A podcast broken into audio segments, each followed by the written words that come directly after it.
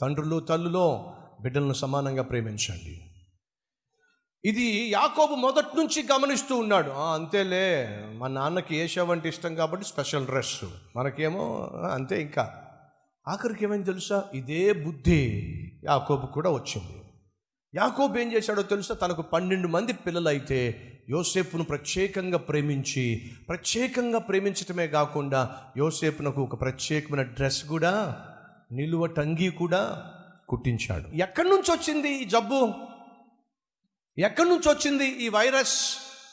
ఒక కొడుకుని ఎక్కువగా ప్రేమించడం ఒక కొడుకుని తక్కువగా ప్రేమించడం ఎక్కడి నుంచి వచ్చింది? బ్రదర్ ఇస్సాక్ గారి దగ్గర నుంచి వచ్చింది.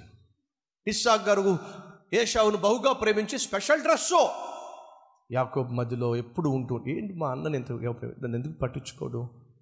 ఎంత చక్కని డ్రెస్సో మరి నా సంగతి ఏమిటి? ఇప్పుడు ఆ వైరస్ ఎక్కడి దాకా వచ్చింది తెలుసా?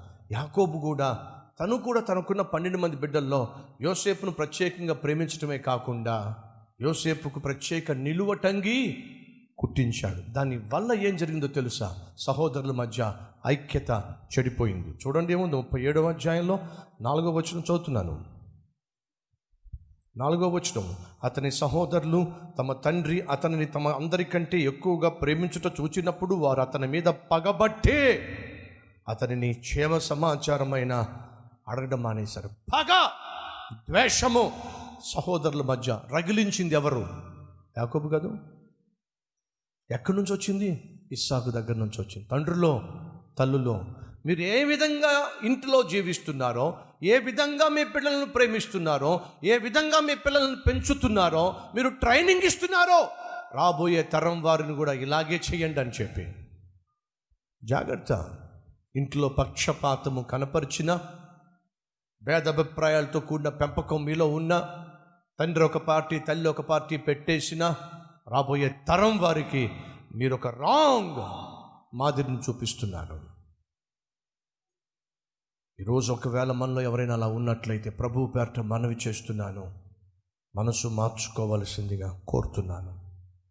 తండ్రిగా తల్లిగా బిడ్డలను సమానంగా ప్రేమించవలసిన బాధ్యత మీకుంది అలా కాని పక్షంలో ఇంట్లో ఉన్న పిల్లలు కొట్టు చేస్తారండి. ఒక కొడుకునేమో తండ్రి ఒక మంచి యూనివర్సిటీలో పెట్టి చదివించాడు. మరొక కొడుకునేమో మరొక కాలేజీలో పెట్టి చదివించాడు. ఆ మొదటి కొడుక్కి రెండో కొడుక్కి మధ్య చదువు విషయంలో తేడా? సరే. ఆ కొడుక్కి పెళ్ళైపోయింది ఈ కొడుక్కి పెళ్ళైపోయింది. ఆ కొడుక్కి పిల్లలు పుట్టారు ఈ కొడుక్కి పిల్లలు పుట్టారు. ఆ కొడుకు రిటైర్డ్ అయిపోతున్నాడు ఈ కొడుకు రిటైర్డ్ అయిపోతున్నారు. కానీ ఒకళ్ళు ముఖం ఒకళ్ళు చూసుకోరండి. తెలుసా? ఒకళ్ళ ముఖం ఒకళ్ళు చూసుకోరు. వయసు యాభై ఐదు సంవత్సరాలు దాటిపోయింది. ఒకళ్ళ ముఖం ఒకళ్ళు చూసుకోరు. సరిగా మాట్లాడుకోరు. ఎందుకని? మా నాన్న వాడిని బాగా చదివించాడు పెద్ద యూనివర్సిటీలో పెట్టాడు. నన్నేమో తీసుకుని ఒక కాలేజీలో పడేశాడు. ఆ మాట ఆ ఆలోచన మొదటి నుంచి తనలో ఉండిపోయింది. పెద్దవాళ్ళైనా సరే వీళ్ళిద్దరు సరిగా మాట్లాడుకోకుండా ఎప్పుడు చూసినా తిట్టుకుంటూ ఉండేవాళ్ళు కొట్టుకుంటూ ఉండేవాళ్ళు. ఎవరు స్టార్ట్ చేశారు దీన్ని? తండ్రి. ఎక్కడి దాకా వెళ్ళింది అది? సంవత్సరం తండ్రి చచ్చిపోయాడు. అయినా వీళ్ళ మధ్య వీళ్ళ మధ్య మాత్రం సమాధానం సఖ్యత రాలా. అప్పటి కూడా కొట్టు చచ్చారు. ఎందుకని? సరైన విధానంలో బిడ్డలని తండ్రి పెంచకపోతే సరైన విధానంలో తల్లి బిడ్డలను పెంచకపోతే ఆ బిడ్డలు పెద్దవాళ్ళు అయినప్పటికీ వీళ్ళు శవం ముందు పెట్టుకుని కూడా కొట్టుకు చేస్తారు. కారణం తెలుసా? సఖ్యత సమానత్వం కుటుంబంలో లేకపోతే ఆ కుటుంబం ఏమవుతుందో ఇస్సాకు నేర్పిస్తున్నాడు హెచ్చరిక చేస్తున్నాడు. మోసగాడు మోసగాడు అని చెప్పి మనం యాకోబుని మోసగాడిగా మనం భావిస్తాం కానీ దాని వెనుక ఉన్నటువంటి మోసానికి కారణాలు ఏడు తెలుసా?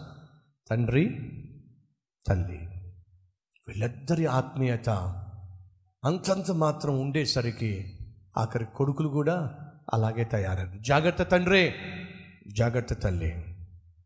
నీ ఆత్మీయత సరిగా లేకపోతే నీ కుటుంబము నాశనం అయిపోతుంది అలా నీ కుటుంబం నాశనం కాకుండా ఉండాలి అంటే ఈరోజు ప్రభు ప్రార్థన చేస్తావా?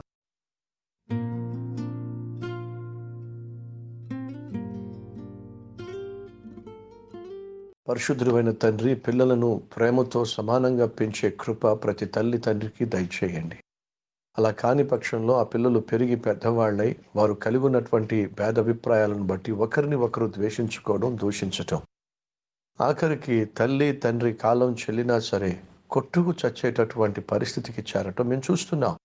ఈ ప్రార్థనలు ఏకీవించే ఏ ఒక్కరూ కూడా నాయన ఆ స్థితికి రాకుండా చిన్నప్పటి నుంచే ఆయన ఇంటిలో సమానత్వం పెరిగి పెద్దవారు అయిన తర్వాత మరి హృదయంలో నాయన ఒకరి పట్ల ఒకరికి ప్రేమ అనురాగము ఆప్యాయత కలిగి జీవించాలని సహాయం చేయండి. ఈరోజు ఈ ప్రార్థనలోకి ఇవ్వించి ఎవరైనా తోబుట్టువుని ద్వేషిస్తున్నా తోబుట్టువు పట్ల ఒకవేళ కోపము ఆయాసము ఆవేశం కలుగున క్షమించి అందరితో సమాధానంగా జీవించే భాగ్యము దయచేయమని ఏసునామం పేరట వేడుకుంటున్నాం తండ్రి.